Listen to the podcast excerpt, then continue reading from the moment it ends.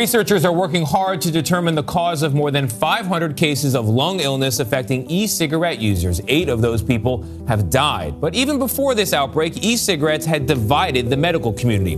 The American Lung Association says bluntly e cigarettes are not safe. But the American Cancer Society, on the other hand, says they are, quote, significantly less harmful for adults than smoking regular cigarettes. Another complication the latest figures show nearly 5 million children use e cigarettes.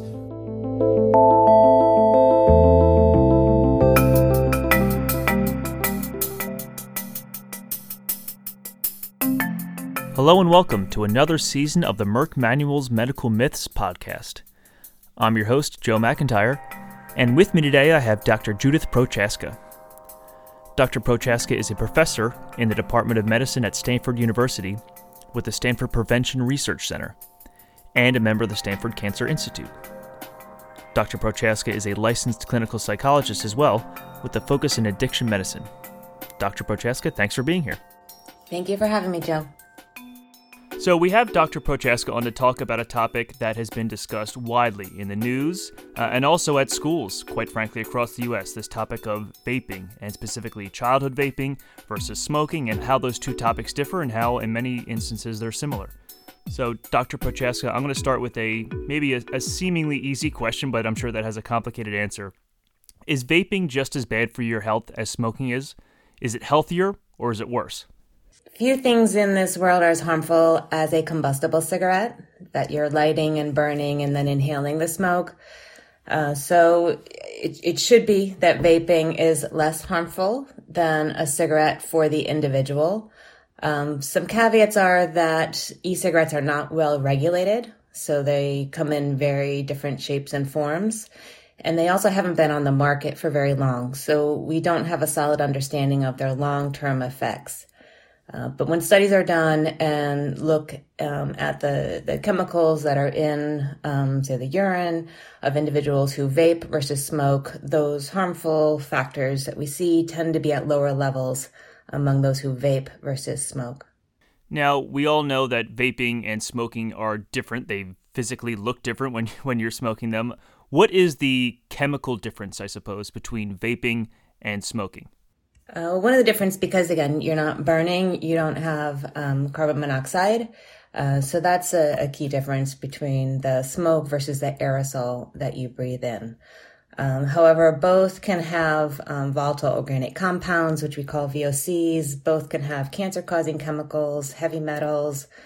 Um, so, and both uh, tend to have nicotine. So, that's the addictive uh, constituent in uh, tobacco, be it delivered from a cigarette or from an e cigarette.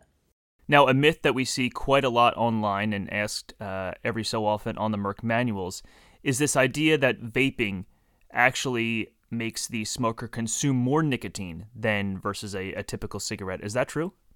So, um, you know, it all depends on how much you use it. So, again, e cigarettes come in very different shapes and sizes and different nicotine levels or different nicotine strengths. Uh, one that has been very popular in the marketplace, including among youth, is Juul and a 5% Juul pod, which may sound like it's not very high, 5%, uh, it's actually equal to about a pack of cigarettes. And then again, it's just a matter of how much are you using it. Now, um, for a young person to, to smoke a cigarette, um, parents are likely going to notice it, smell it. Um, it is, you know, harsher to inhale.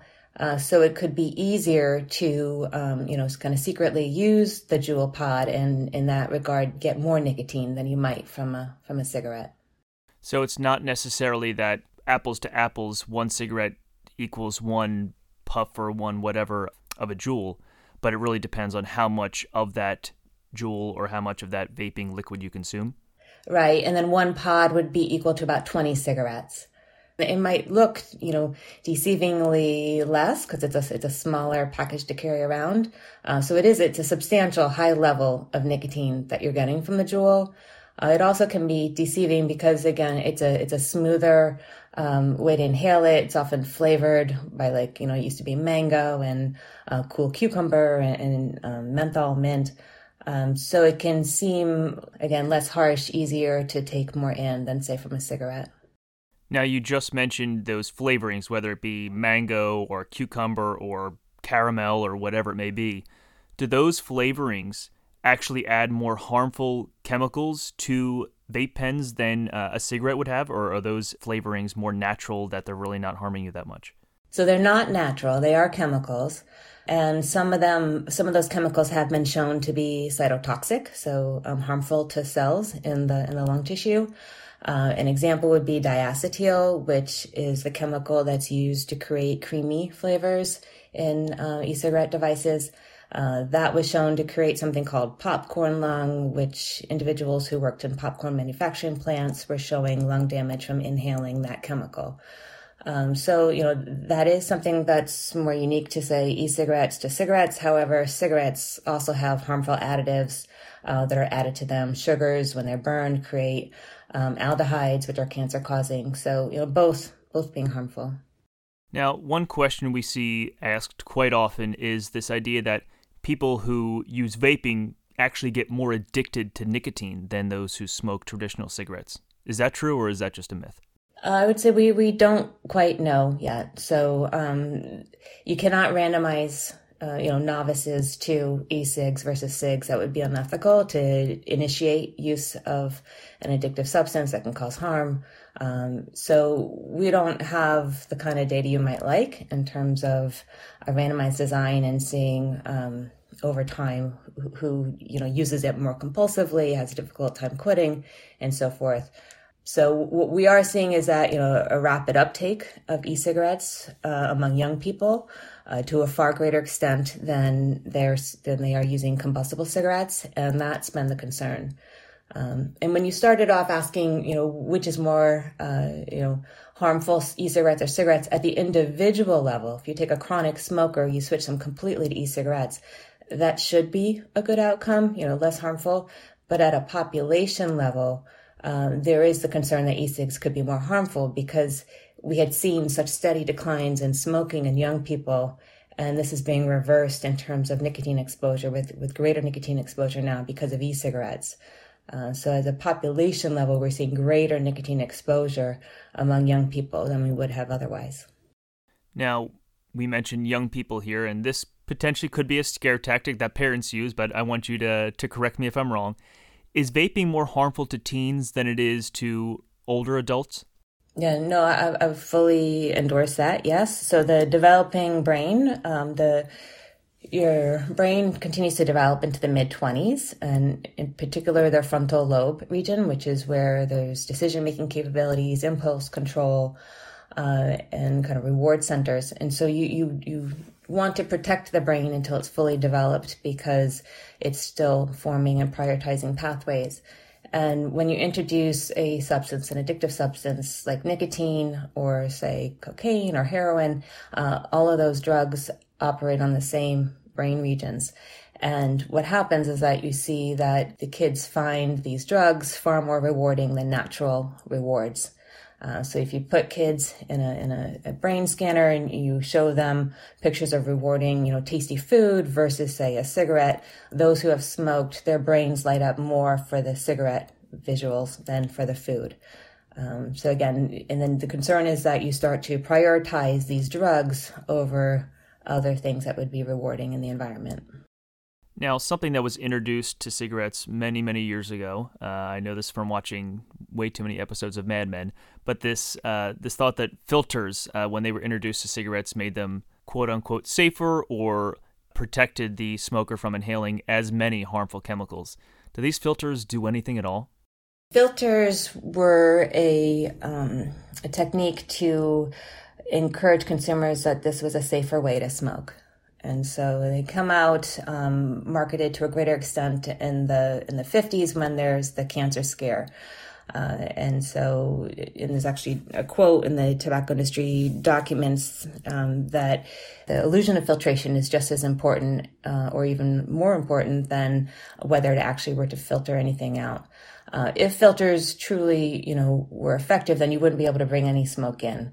And then furthermore, with filters, it's been shown that you can breathe in smaller particles and you may be inhaling more deeply. And so those smaller particles are getting more, uh, deep, more deeper into the lung tissue and causes cancers that are, are uh, more difficult to, to find. So filters do not provide any kind of health protection. And if anything, more harm because people did not quit smoking, they continue to smoke, and they may have gotten these different kinds of lung cancers. In many cases, it would be it's the illusion of uh, a safer alternative or a safer cigarette uh, that may cause people to smoke potentially even more, thinking that they're ingesting fewer harmful chemicals when actually they're quite possibly ingesting more. Yes, that's right. Now, what are the risks of vaping things other than nicotine? I know uh, some of these these vape pens allow the smoker to ingest other things such as marijuana or, or otherwise. What are the risks associated with that versus nicotine? Right. So you you know you'd have the potential harms of the substance that you're uh, vaping. So you know the um, whatever that drug may be. The other kind of more specific thing is that there are different cutting agents used for certain substances. And for example, with cannabis, um, because it is uh, lipid soluble, it needs a fat to be able to enter uh, the bloodstream and the lung tissue, uh, whereas nicotine is water soluble, it goes directly in. Um, and one of the cutting agents that was being used was vitamin E.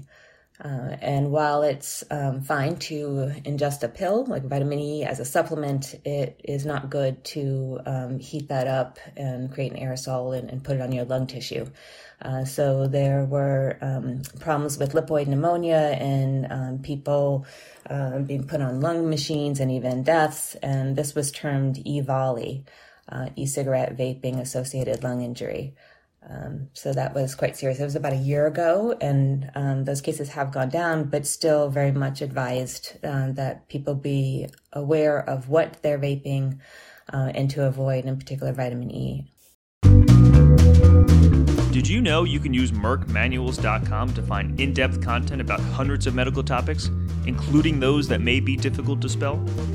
Simply browse by using the letter spine search function on our website. It's the best first place to go for easy to understand medical content.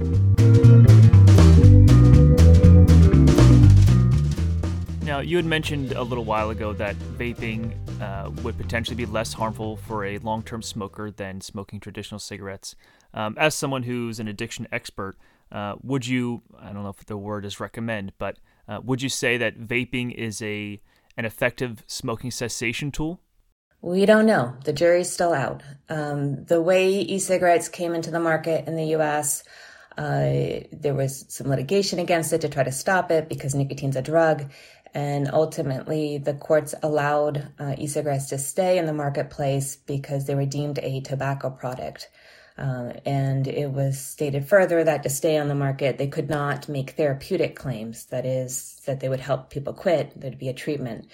Uh, if they were to make therapeutic claims, they'd need to have um, approval from the Food and Drug Administration as a therapeutic uh, device. No e-cigarette company in the U.S. to date has been approved for that. Um, so you need randomized controlled trial data, uh, and that evidence in the U.S. has not been developed. Um, further, as a researcher, my hands are tied. I, I can't conduct an RCT of e-cigarettes, a randomized controlled trial. Uh, because the companies would need to um, gain again approval to do those kinds of studies. Um, that said, there are there's observational data. Um, you know, there are you know some people who quit with e-cigarettes, um, and there uh, is a randomized controlled trial that was done in Britain recently. Uh, that showed that e-cigarettes outperformed uh, other forms of nicotine replacement therapy. Um, the one caveat there is that at one year, among those who quit with e-cigarettes, 80% of them were still using those e-cigarettes. Um, so it may be that people are, you know, essentially transferring their addiction from cigarettes to e-cigarettes. So, Dr. Prochaska, why? Maybe this is a, a difficult question too. Why do people start smoking? And are there ways to prevent people from smoking before it happens, either yourself individually or preventing others from smoking? Yeah. So, why do people start smoking? Often it is, you know, something that you're doing experimentally, maybe socially. Uh, you think it looks cool. Uh, you someone you look up to, be it a role model or a um, actor, actress, social media influencer. So you know it looks like something fun and exciting and you know interesting to try. What starts as experimenting, though, if you continue it, um, it does start to change your brain. Um, so what we see is that these receptors in your brain, acetylcholine receptors, they upregulate, and they're also called um, nicotinic receptors because nicotine binds to them.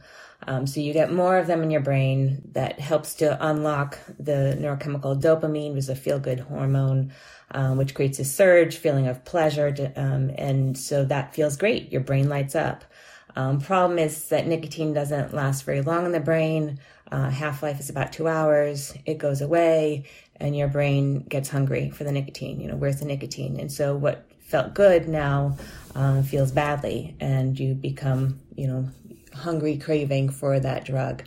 Uh, so what starts as experimenting becomes more of a um, behavior that you're compelled to do. What started as a positive reward um, becomes more of a negative reinforcement where you're using the drug so you don't feel badly to prevent someone from smoking at the population level. The um, efforts that have been done one is to prevent the uptake among young people. As we discussed, the brain is developing, so you want to put off any drug exposure until uh, into the 20s. And so now at the federal level, uh, to sell cigarettes, uh, retailers cannot sell cigarettes to people under 21. And so that's one effort.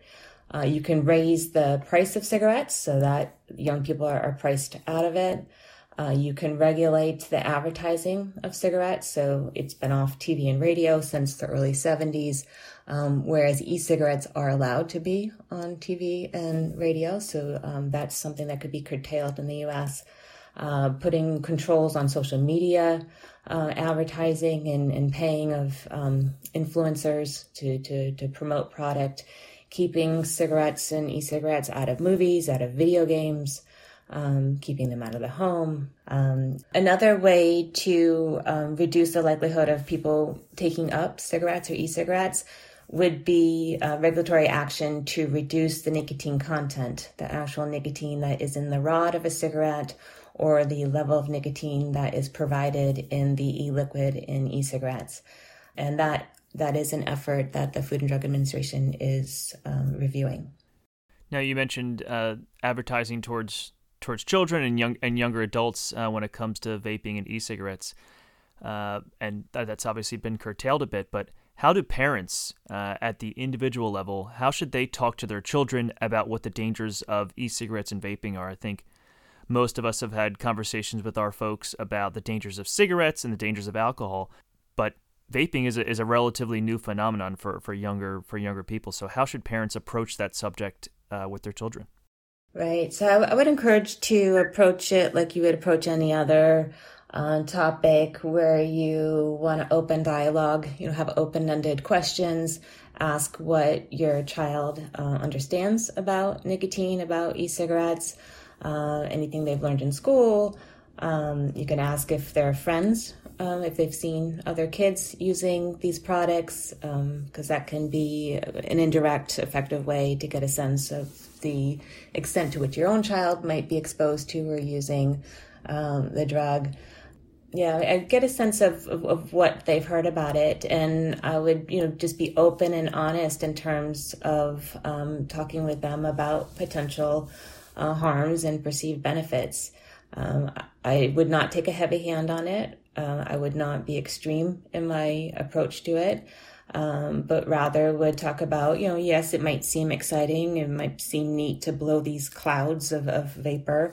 Um, you may see, you know, some popular kids using it, um, but what are the the other potential consequences? You know, it can be costly. It can be potentially harmful to your lung tissue to repetitively expose it to chemicals and then also that you can get addicted to it. And so rather than being a behavior that you choose to do, uh, it becomes a behavior that, again, that you feel forced to do, that you can't concentrate unless you can get that next hit of nicotine.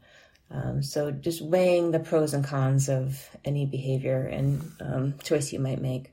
Now, let's say someone we know, or even ourselves personally, has built up an addiction to e cigarettes or to traditional cigarettes or nicotine in general.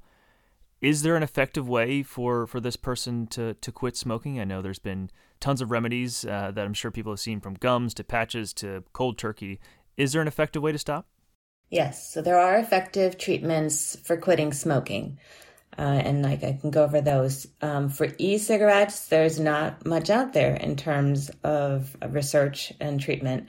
Um, given that most clinicians are relying on what's been shown to be helpful for quitting smoking and seeing if, if that works for quitting vaping. Um, proven for quitting smoking in adults, the combination of cessation medications with behavioral support. Uh, the medications include nicotine replacement therapies, the gum, lozenge, patch, inhaler, and nasal spray. Uh, there's also a mouth spray that's outside of the US and likely to come to the market. Um, there's medication pills that you take to help with withdrawal and um, block kind of the reinforcing value of, of smoking if you do have a lapse. And then the behavioral counseling can be motivational. So um, it, most people want to quit smoking 70% and yet most fail. Only about 7 to 8% are successful in a given attempt. Uh, so um, maintaining that motivation can be challenging. Uh, and then also behavioral strategies essentially re-engineering your environment learning new coping strategies for dealing with stress and withdrawal. Um, no other drug is dosed as frequently as nicotine is with a cigarette or also now with vaping uh, so that constant hit to the brain of nicotine that rewards so many uh, activities become conditioned to the drug nicotine. So you get up in the morning, you take a hit, you're having your coffee, you take a hit, you're driving the car, you take a hit. And so it's deconditioning those behaviors so that you're not reaching for that cigarette or e cigarette. And that's the behavioral aspect of treatment. Now, as we wrap up this episode, uh, I want you to tell me, if you can, where individuals can go uh, if they're looking for information about how to stop smoking, how to quit, or how to talk to their children, or how to learn more uh, about the dangers of e-cigarettes and vaping. Where should where should people go? Online, highly highly recommend the National Cancer Institute's smokefree.gov. Uh, that's a website. It's a texting program. It's apps. They have a, a quit line as well. Uh, they've got tailored content for teens, for women, for older adults, for veterans, uh, Spanish language. Uh, so it's a really excellent evidence based um, resource for quitting smoking or, or, helping people who you know to get to get treatment. Um, the quit line also highly recommend. That's one eight hundred quit now. Uh, that's a national number that when you call, you're directed via your area code uh, to your state resources. Uh, they provide counseling by trained coaches. They can provide local referrals. Uh, some counties provide free cessation medications, uh, so that's a great resource as well. And of course, Dr. Prochaska, as an author uh, of the Merck manuals, you recently released an editorial talking about just this topic the dangers of smoking versus vaping, which is available on merckmanuals.com and msdmanuals.com for those outside the US and Canada. Well, Dr. Prochaska, thank you so much for joining us on this episode. I think it was really, really enlightening to hear not just about the dangers of smoking versus vaping, but how to quit and how to prevent people from starting these habits before they even begin. So, as a sign off, as we say at the Merck Manuals, medical knowledge is power. Pass it on. Thank you so much.